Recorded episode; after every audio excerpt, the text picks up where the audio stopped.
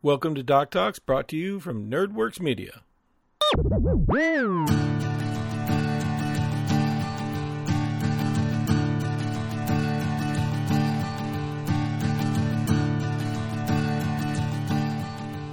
Hi, everyone. Now, I know you might be thinking, this doesn't sound like Doc. If you're on the stream, this doesn't look like Doc. What's going on? Well, Doc is taking a little bit of time, and we're going to go ahead and continue the conversation with one of the coolest classes, monks. My first character was a monk, so I'm really excited to talk about this with you. And uh, if you have a problem with that, um, I need to do something that kind of suits me. What what rep- Okay. Uh, if you have a problem with that, let me convince you with this. Let's talk about monks, baby. Let's talk about using ki. Let's talk about all the attacks that you'll make with your flurry. Let's talk about monks. Hiya. Let's talk about monks a little bit, a little bit. I love monks. Uh, so if the bard is the class that literally has the jack of all trades trait, and it can do anything as far as a caster is concerned. I think monks are the bards of the martial combats. Uh, I personally played a shadow monk, which Doc covered in the last episode, or well, no, going to. Ooh, we're gonna have to work on that. Point is, I played a shadow monk, uh, but that's not where we're gonna lean into today. We're gonna look more into the different types of uh, monks as far as um, for what we're talking about specifically. Uh, we want to try and hit the Way of the Four Elements and the Drunken Master monks today. We're going to see if we can hit those. Um, but as we do every time on Doc Talks, or Doc does every time in Doc Talks, and then the one time that we have Nerd Talks. Hi, I'm Nerd. Um, what we're going to talk about at the very beginning is this is the stuff that hits all monks. All monks get these traits level 1 through 20. Hit those real fast. Um, again, saving throws are strength and dexterity. You have a d8 as your hit die. Uh, weapons, simple weapons, short swords, and a whole bunch of things that qualify as monk weapons for you. A whole bunch of different skills, etc. Key, pop, pop, pop, indeed. Uh, so first thing that you get at level one, ar- unarmored defense. You don't have to wear armor as long as you're not wearing a shield or armor. Your AC equals 10 plus your dex plus your wisdom. So monks are very uh, multiple attribute dependent. They are mad uh, because you want to have good dexterity, you want to have good wisdom, and probably good con as well. You want to be able to uh, round out uh, all the things that you can do with monks. Uh, martial arts at level one basically you can use your dex instead of your strength for making unarmed attacks and your weapon die changes as you level up in this class it starts off as a d4 at level 5 it goes to a d6 at level 11 it goes to a d8 and then at level 17 it goes to a d10 you also get ki not kai ki.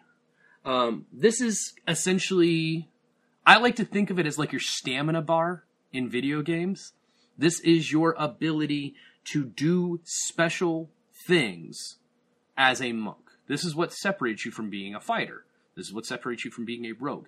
You have this pool, almost like sorcery points or spell slots for every other class, that is dependent on how high your monk level is. Starting at level two, you get one per level. So at level two, you have two then three at three, four at four, et cetera, et cetera, et cetera.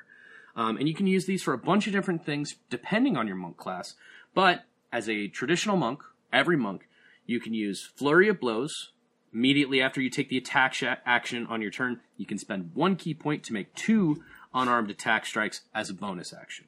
Patient Defense, you can spend one ki point to take the dodge action as a bonus action on your turn and Step of the Wind. You can spend one ki point to take the disengage or dash action as a bonus action on your turn, and your jump distance is doubled for the rest of your turn.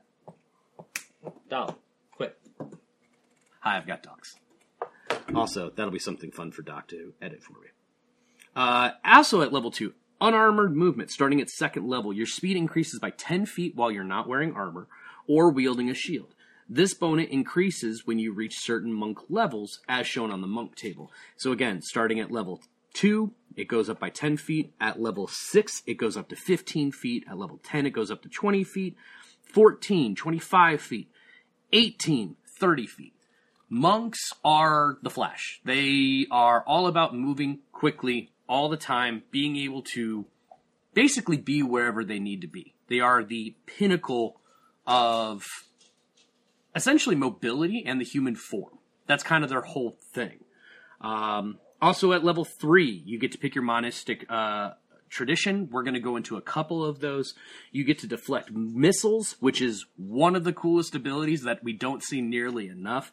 Uh, you can use reaction to deflect or catch a missile when you are hit by a ranged weapon attack. The damage you take from the attack is reduced by 1d10 plus your dexterity modifier plus your monk level. Okay? So here's the thing that gets obscene because a d10, whatever. Dexterity traditionally is going to be pretty high for a monk, you know, somewhere between two and five, uh, depending on what you're doing, you know, normally. Plus your monk level, which is already going to be at three by the time you get this.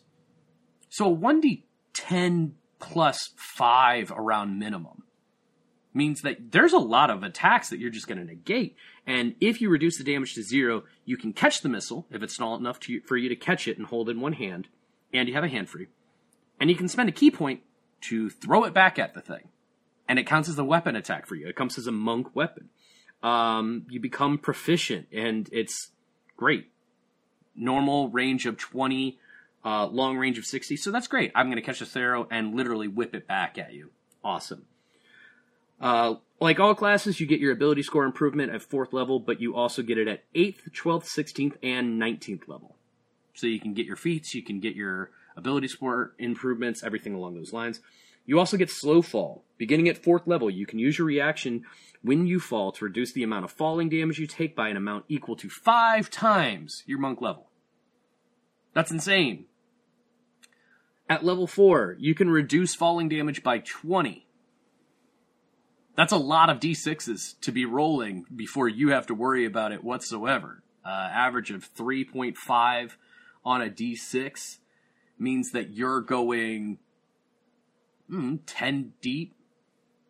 Nah, a little bit less than that. You can fall basically 60 feet comfortably. That's insane. Um, you get your extra attack at fifth level, where you can attack twice instead of once whenever you take the attack action. You also get stunning strike, one of the more more key haha, key features uh, of a monk. Starting at fifth level, you can interfere with the flow of ki in an opponent's body. Whenever you hit a creature with a weapon attack, you can spend one ki point to attempt a stunning strike. The target must succeed on a Constitution saving throw or be stunned until the end of your next turn. Here's the main factor here. Stunned is awesome. Stunned is going to make something to where it's incapacitated, you get advantage on attacks against it, and it's stunned until the end of your next turn. That's a full round of combat for you to do things. Also, opportunity attacks. Because it's just when you hit with a melee weapon attack. So you can stun something on its turn, and it becomes stunned until the end of your next turn. Great interrupting. Part of the reason why monks are a DM's nightmare uh, most of the time. Ki empowered strikes starting at sixth level. Your unarmed strikes count as magical for the purpose of overcoming resistance immunity, um, resistance and immunity to non-magical attacks and damage. You you are a magic weapon. That's what that turns into. You are a magic weapon. It doesn't matter what you're attacking. You count as a magic weapon. That's ridiculous. Uh, evasion. This is something that rogues get and is awesome. Monks get it too.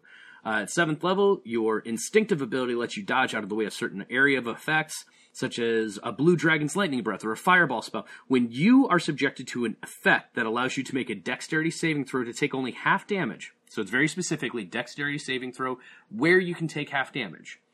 You instead take no damage if you succeed on the saving throw, and only half damage if you fail. Stillness of mind, starting at seventh level, you can use your action to end one effect on yourself that's causing you to be charmed or frightened. I don't think this ability gets nearly enough credit because a lot of people think, oh, well, it uses my action. Well, think about the fact that you couldn't do anything to begin with. Some of these effects you get to make a save at the end of your turn, right? Well, this is an action. You can just do that. That's amazing. It doesn't work in every sense, but this is pretty great, right? Uh, we have purity of body. So at 10th level, your mastery of the ki flowing through you makes you immune to all disease and poison. Again, another one of those features that it kind of depends on your DM and the campaign that you're in or the one shot that you're in or something along those lines. But just knowing that you're always going to be healthy, you're always going to be at your peak is pretty uh, helpful. And I did skip it because it's part of the unarmed movement. But at ninth level, you gain the ability to move across vertical surfaces and across liquids on your turn without falling during the move. So basically, as long as you're not ending your turn in a position where gravity or physics doesn't work, you're fine. Run across water, just make sure you get to the other side. Run across a wall, just make sure that you get to the other side. It's insane, and I love it. Uh, another underrated ability, Tongue of the Sun and Moon. At 13th level, you learn to touch the ki of other minds so you understand all spoken languages. Moreover, any creature that can understand a language can understand what you say. You can speak to everything, and everything can speak to you. This is permanent tongues. This would be a really, really impressive item, and you just have it as a feature. Uh, even worse. Hi, everybody. Uh, even worse, and I say that because I've DM'd some monks, and holy cow. Uh, beginning at 14th level, Diamond Soul. Your mastery of ki grants you proficiency in all saving throws. So let's keep in mind, at level 14, you have a proficiency bonus as 5, which means you're adding 5 to every to every saving throw you have other than strength and dexterity because you've already had that. Monks are ridiculous. Um, timeless body at level 15. Your ki sustains you so you suffer none of the fragility uh, of old age, and you can't age magically. You can still die of old age. However, you, you're you're fine.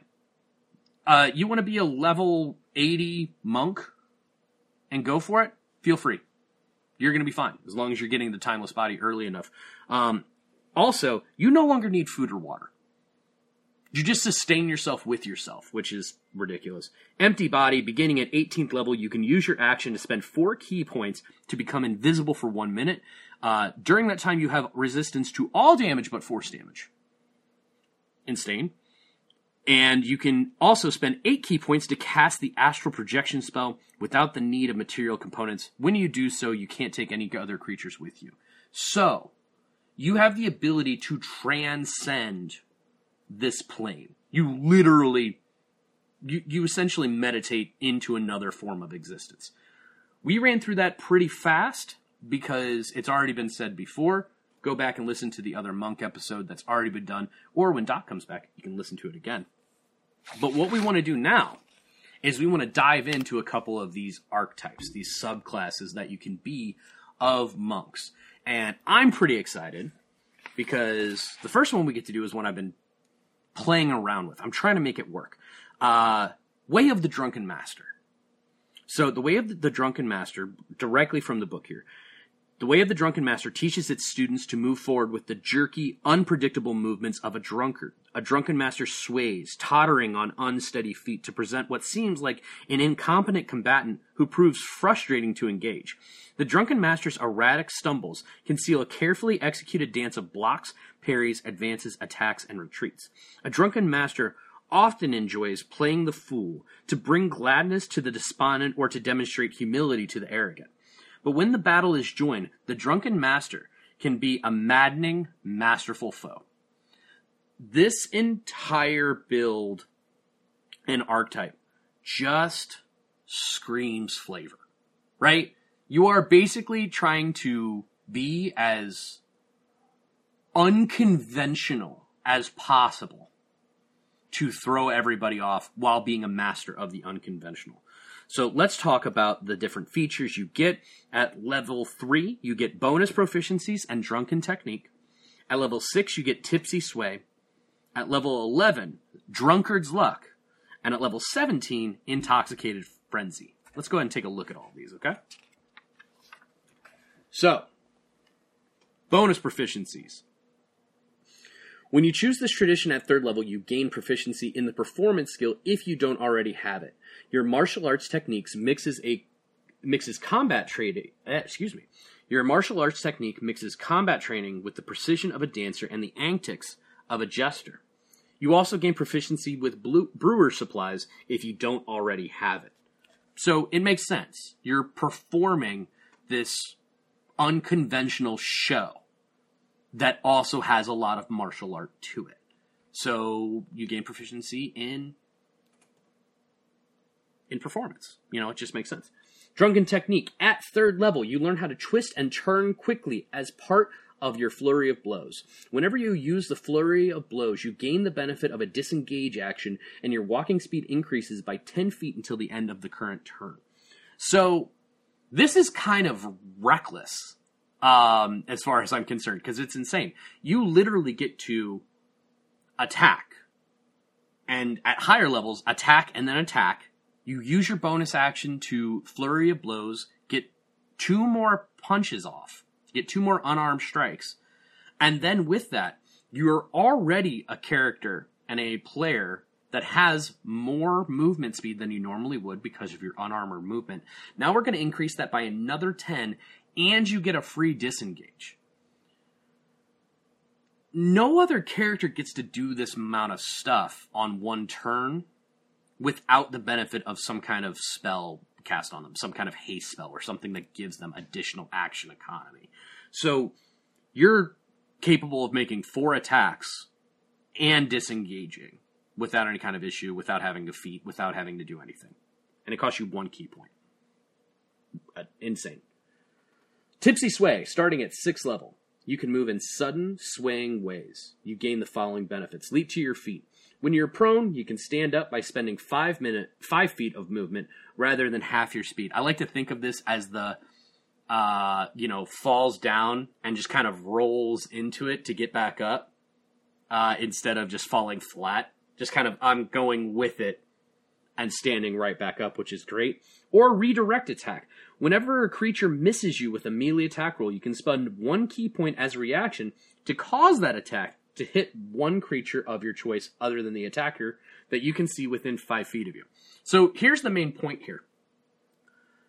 It doesn't say that they have to roll a new attack roll. So if something misses you, you can spend one ki point for it to hit something else within five feet. The end. So if that's something terrifying, it doesn't say there there's no save, there's no anything. If it's next to you, you're doing great. So this is one of those monks that does well when surrounded. And we'll get into a little bit more of that here uh, pretty soon. But at level 11, we're going to start with Drunkard's Luck. Starting at level 11, you always seem to get a lucky bounce at the right moment. When you make an ability check, an attack roll, or a saving throw and have disadvantage on the roll, you can spend two ki points to cancel the disadvantage on that roll. You can make yourself immune to disadvantage. If you have the ki points, disadvantage doesn't affect you.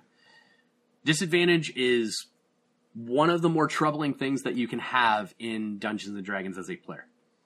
And you can just outright say, you know what, I'd rather not. Two ki points, bye. I'm good. Doesn't say until short rest. Doesn't say.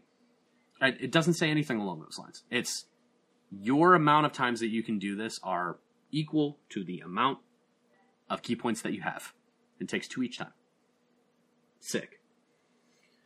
Then at 17th level, we have Intoxicated Frenzy. At 17th level, you gain the ability to make an overwhelming number of attacks against a group of enemies. When you use your flurry of blows, you can make up to three additional attacks with it. And it even puts in parentheses because people would look at that and say, so wait, how many is it? Up to a total of five flurry of blows attacks, provided that each flurry of blows attacks a different target this turn. So this means, given the situation, you could do seven attacks as long as you have five targets and you get 10 feet worth of extra movement and you get a disengage.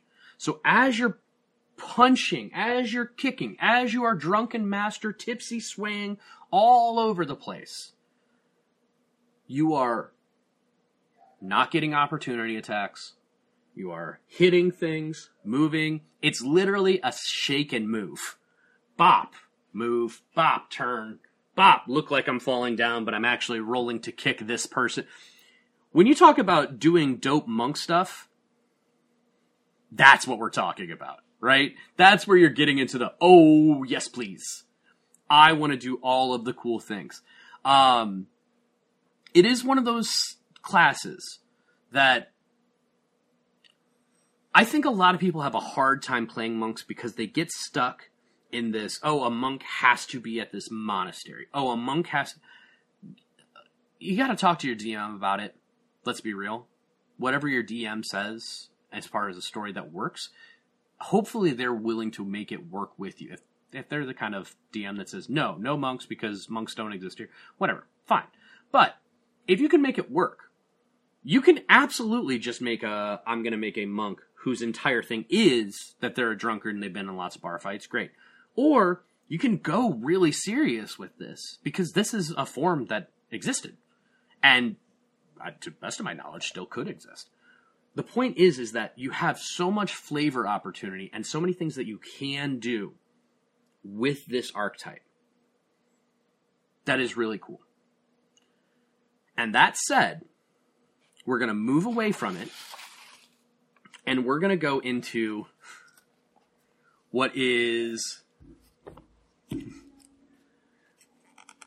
Doc might get mad at me for saying this. Um, we're going to go into what is what I consider the ranger of archetypes, in that it was really cool in theory, and then me being the power gamer, efficient ah, guy that I am, I, it, it it just fell short but it still has so much flavor and so much cool stuff that it's still absolutely worth playing because monks are that cool. Keep in mind that if you had no abilities with the archetypes at all, with the way of monistic traditions, everything along those lines, if you had nothing, a monk would be an interesting rogue. Now we're going to add all these archetypes. And that's kind of where I'm at. Let's talk about the way of the four elements. Let's talk about uh, playing the avatar because that's what we're doing here. um, you follow the monistic tradition that teaches you to harness the elements. When you focus your ki, you can align yourselves with the forces of creation and bend the four elements to your will, using them as an extension of your body. Some members of this tradition dedicate themselves to a single element, but others weave the elements together. Many monks of this traditional ta- of this tradition tattoo their bodies with representations of their ki powers, commonly ingrained as coiling dragons, but also phoenixes, fish, plants, mountains, and cresting waves. You can go so many different ways with monk in all of the archetypes. And in this one, in Way of the Four Elements, there are so many different ways that people can go, but I mean, let's be real. You get to make an avatar, right? You get to. You, I, I, am Aang now. I am Korra. I am the next avatar. Like, right, exactly. It is the last Airbender. You can do a bunch of different flavor things, but you're a bender. Like, it, it's it's it's it's where it comes from. It's great. Um, so let's talk about the different things that you get from it. Uh, starting with Disciple of the Elements. All right. So it works a little bit different than all of the other monastic uh, traditions because this isn't, oh, you get this at this level and this at this level. You basically get to pick things at certain levels, almost like spells as a monk. So think of it kind of like a half caster or a quarter or a third caster uh, like you would uh, like a paladin or something along those lines. So, when you choose this tradition at third level, you learn the magical disciplines that harness the power of the four elements. A discipline requires you to spend ki points each time you use it. You know the elemental attunement discipline and one other element, sorry, you know the elemental discipline and one other elemental discipline of your choice, which are detailed in the elemental dis- discipline sections below. You learn an additional one at 6th, 11th, and 17th level. So a total of five. You know, one and additional one at third level. You get another one at 6th, another one at 11th, and another one at 17th. So there you go. Casting elemental spells. Some elemental disciplines allow you to cast spells. See chapter 10 for the general rules of spellcasting. To cast one of these spells, you use the casting time and other rules, but you don't need to provide material components for it. Some of these are going to be very relevant, a lot of them aren't, because you're going to be casting them as part of doing everything else that you're doing. Once you reach fifth level in this class, you can spend additional ki points to increase the level of an elemental discipline skill that you cast, provided the spell has an enhanced effect at a higher level, as Burning Hands does. The le- spell's level increases by one for each additional ki point that you spend. For example, if you're a fifth level monk and you use Sweeping Cinder Strike to cast Burning Hands, you can spend three points to cast it as a second level spell, because the base cost for the actual use is two. So using one more, three, gets you one more additional slot. It's very it's a very wordy way to say when you use any of these abilities that allows you to cast a spell, if you use additional points, you can cast it at a higher level. The end. The maximum number of ki points you can use to cast a spell this way, including its base ki point cost and any additional ki points you spend to increase its level, is determined by your monk level as shown in the spell and ki points level uh, table. So here, I have it. You don't have it. Haha. Unless you're reading in the book. We're on page 80. Spells and ki points. At monk levels 5 through 8, you can spend a maximum of 3 ki points for a spell a monk spell, a monk elemental discipline ability. Three. At levels 9 through 12, that goes to 4. At levels 13 to 16, that goes to 5. At levels 17 to 20, that goes to 6. I think the principal reason for doing this is so you couldn't get a monk at 5th level to get an ability and cast a spell at a ridiculous level, right? Uh, on level five, I'm going to use this thing for two, and I'm going to put three more points into it. So I'm casting it at level four. That can be a little insane. You basically give a class that has resource management and all these other abilities that they can twist and turn to what they want to do, and you make it to where they could cast spells at a higher level than casters of that level. So I get the I get the preface here as far as you know there has to be a resource cost as well as a limit to what you can do per level. So, then we get into all of the elemental disciplines. Take a deep breath, breathe in, because we got a few to talk about. So, the elemental disciplines are presented in alphabetical order. If the discipline requires a level, you must be at that level to learn the discipline. Okay? So we're gonna go through this as best as we possibly can. Uh, Breath of Winter you want to do a commercial now? Uh, we could do a commercial now. I'm fine with that. All right. So, uh, give me, that's fair. That's fair. Good call, Doc. Um, we're going to take a quick break here because I am going to get some water and, uh, we're going to come back to a whole bunch of the stuff that we do here. It has been 300 years since the Great Rupture. And now, magical energy known as mana flows through all of creation, through all people, through all rocks and trees, through the very land itself, through the water that surrounds us and the sky above us. Many have used their own mana to create magnificent realities and to change and shape this world of Taral. Some could not handle the mana flowing through their veins, and it has torn at their very soul. Many people are seeking a way to reverse the effects of being mana torn, but to no avail. Here in the shadow of the Empire, created by the peace treaty between the humans and orcs, you have a chance to shape your destiny. What will you do with the mana flowing through your veins? What paths will you follow? What trails will you blaze? The choice is completely yours. Come to the magical land of Tural and decide your destiny. Hi, I'm back. Did you like how we had to go? Because I wanted to get the relevant stuff that we were talking about. You know, I wanted to get Doc Talks and the Rupture people. Shout out to the Rupture people. How are we doing, everybody? Let's move on to the elemental disciplines that you can pick as a way of the four elements monk. These, again, are all completely out of order, right?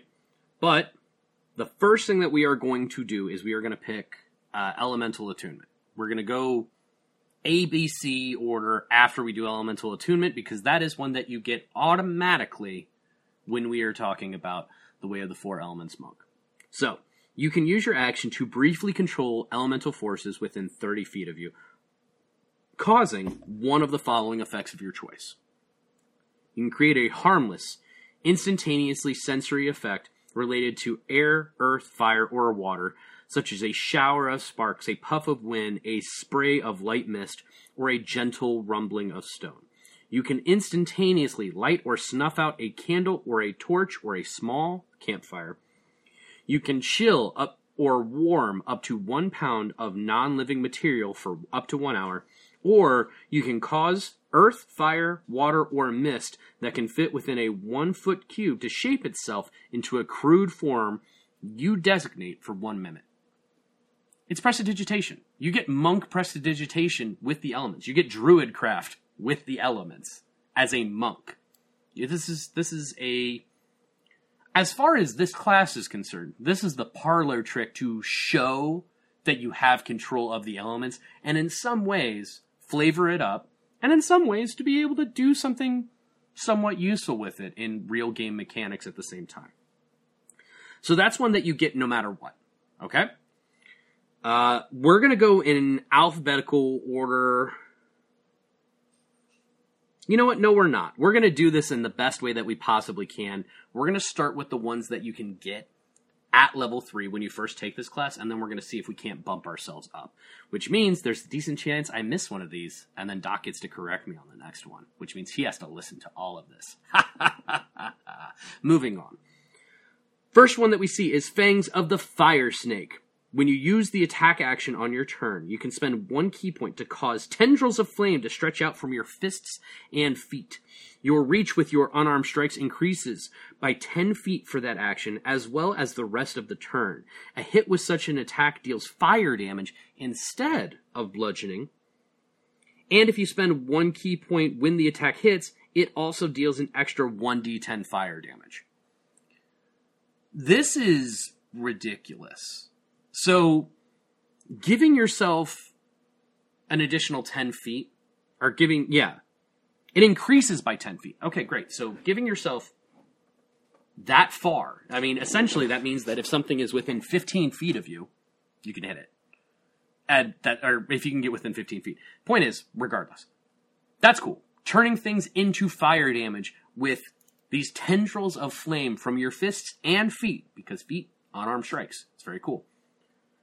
Attacking those, great. Costs you one point to do that for all of your attacks for the turn. So two attacks, three attacks, four attacks if you're using a flurry of blow, all of this stuff. One point. And if you hit, you can spend a ki point to do an extra 1d10 of fire damage. This is a smite. this is this is a fire version. An avatar, airbender, firebender, all this is a version of smite because you get to decide on a hit to use an extra ki point, use an extra resource to do an extra d10 of damage. That's damage that would double because that's the way I would play it. If I crit, if I had a player crit and they used a ki point to give themselves another d10 of damage, well, double the dice. Pretty insane. Pretty insane. It's I, I again I, I know what I said. It's one of those things where you can do really cool stuff. And I think it gets a bad rap. Because the real thing is, if it was just that and you were a monk, you'd still be like a really interesting, weird rogue. Fist of the Four Thunders. You can spend two ki points to cast Thunderwave. Thunderwave is a spell, Constitution save, do some damage, push things away from you in a 20 foot cube based off of you. Awesome. Cool. Fist of Unbroken Air. You can create a blast of compressed air that strikes like a mighty fist. As an action, you can spend two ki points and choose a creature within 30 feet of you. That creature must make a strength savings throw. On a failed save, the creature takes 3d10 bludgeoning damage, plus an extra 1d10 bludgeoning damage for each additional ki point you spend. And you can push the creature up to 20 feet away from you and knock it prone. On a successful save, the creature takes half as much damage, and you don't push it or knock it prone.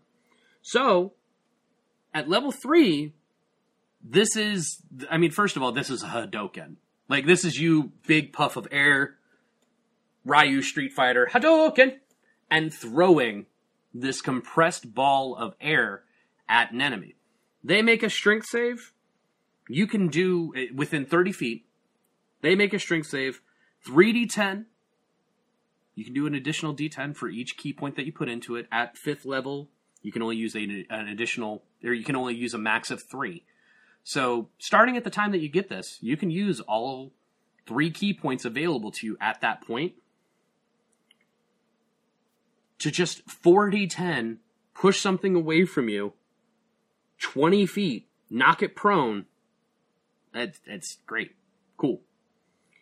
Uh, Rush of the Gale Spirits. You can spend two ki points to cast Gust of Wind. Literally, whew, move things away, clear clouds, do a whole bunch of stuff. Gust of Wind is pretty interesting. We do like it.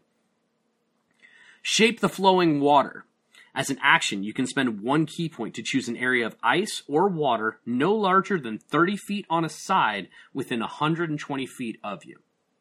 A lot of math, a lot of physics, but you can change water to ice within the area and vice versa. You can choose to reshape the ice in the area in any manner you choose. You can raise or lower the ice's elevation, create or fill a trench, erect or flatten a wall, or form a pillar. The extent of any such changes can't exceed half the area's largest dimension.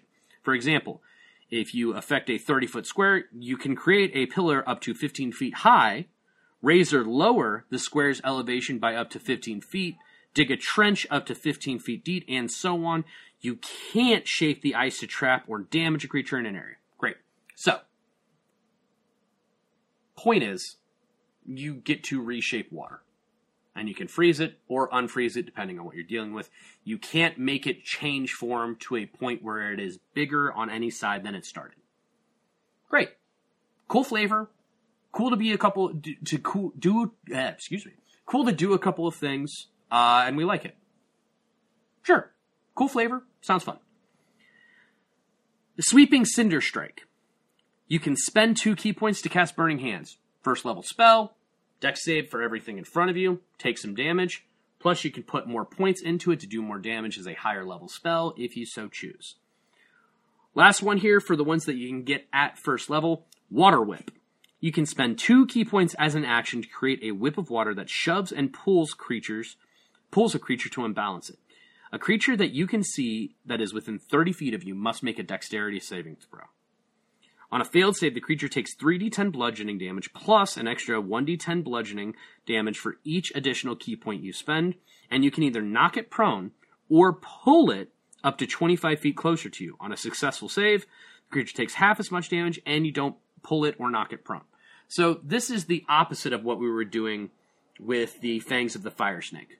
We're not pumping additional damage into it. This is a one ability action use to knock a creature down and pull it.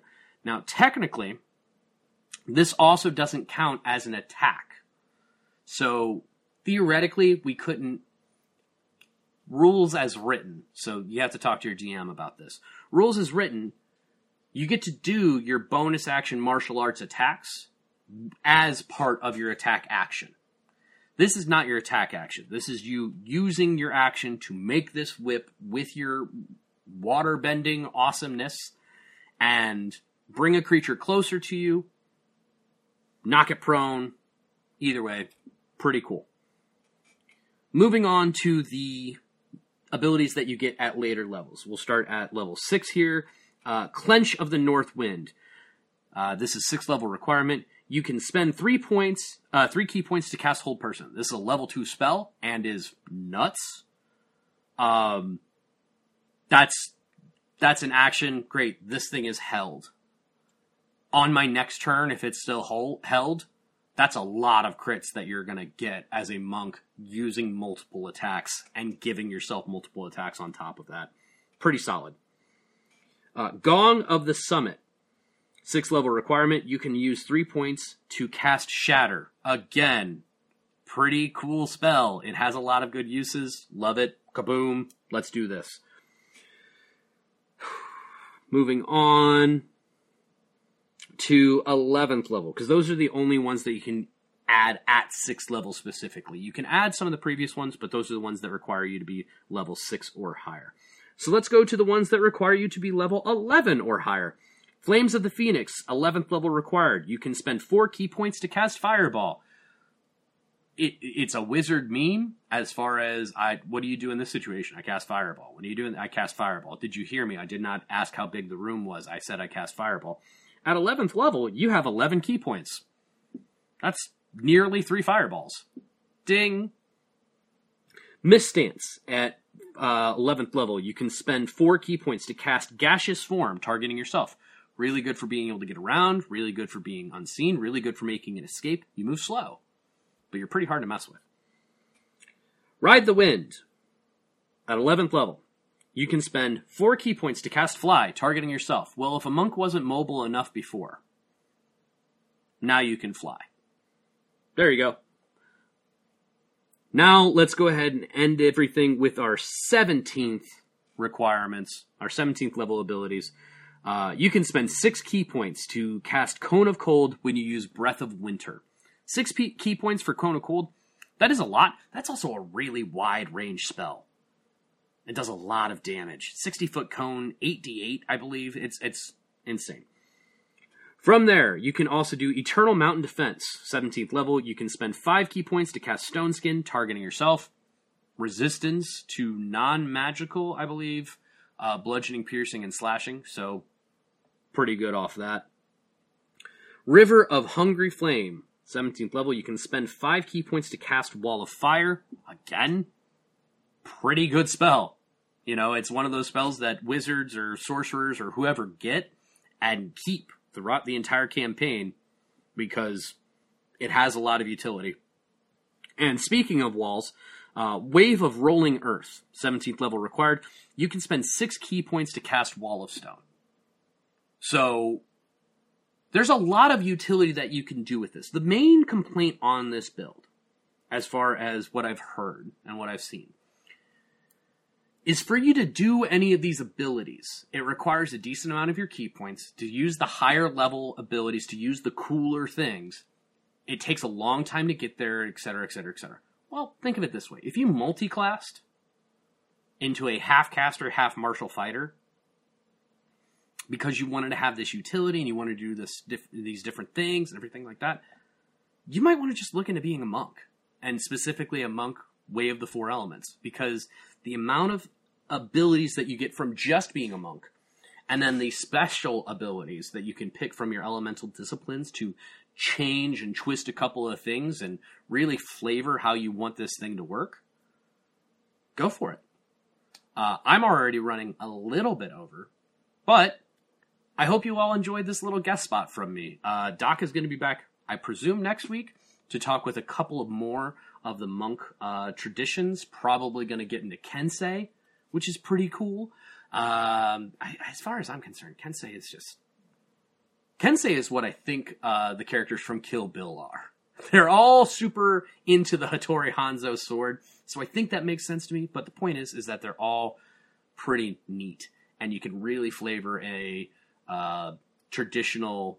Oh, my character has a deep connection to their weapon as well as themselves, and I hope that you got a deep connection uh, to monks, to this channel, to everything that we're doing. Um, stay on here. Stay this, follow this channel. Do the things where you get the alerts whenever we're going live. We talk tabletop RPGs, including D and D, but not exclusive to D and D. Go and you're going to be able to talk about Rupture RPG, an awesome, awesome character building and storytelling collaborative experience.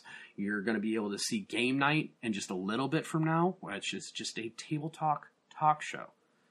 I'm still trying to do my best to say that, but tabletop talk show. There we are. TTRPG show, etc.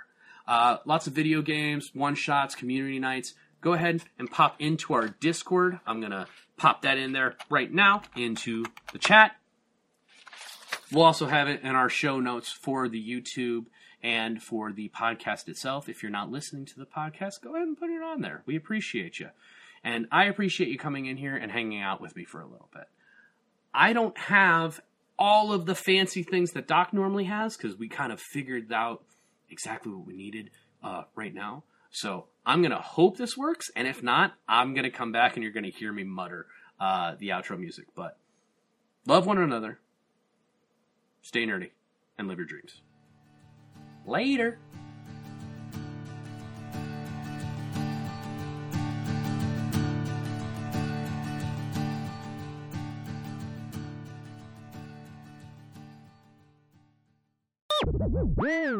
This has been a NerdWorks production.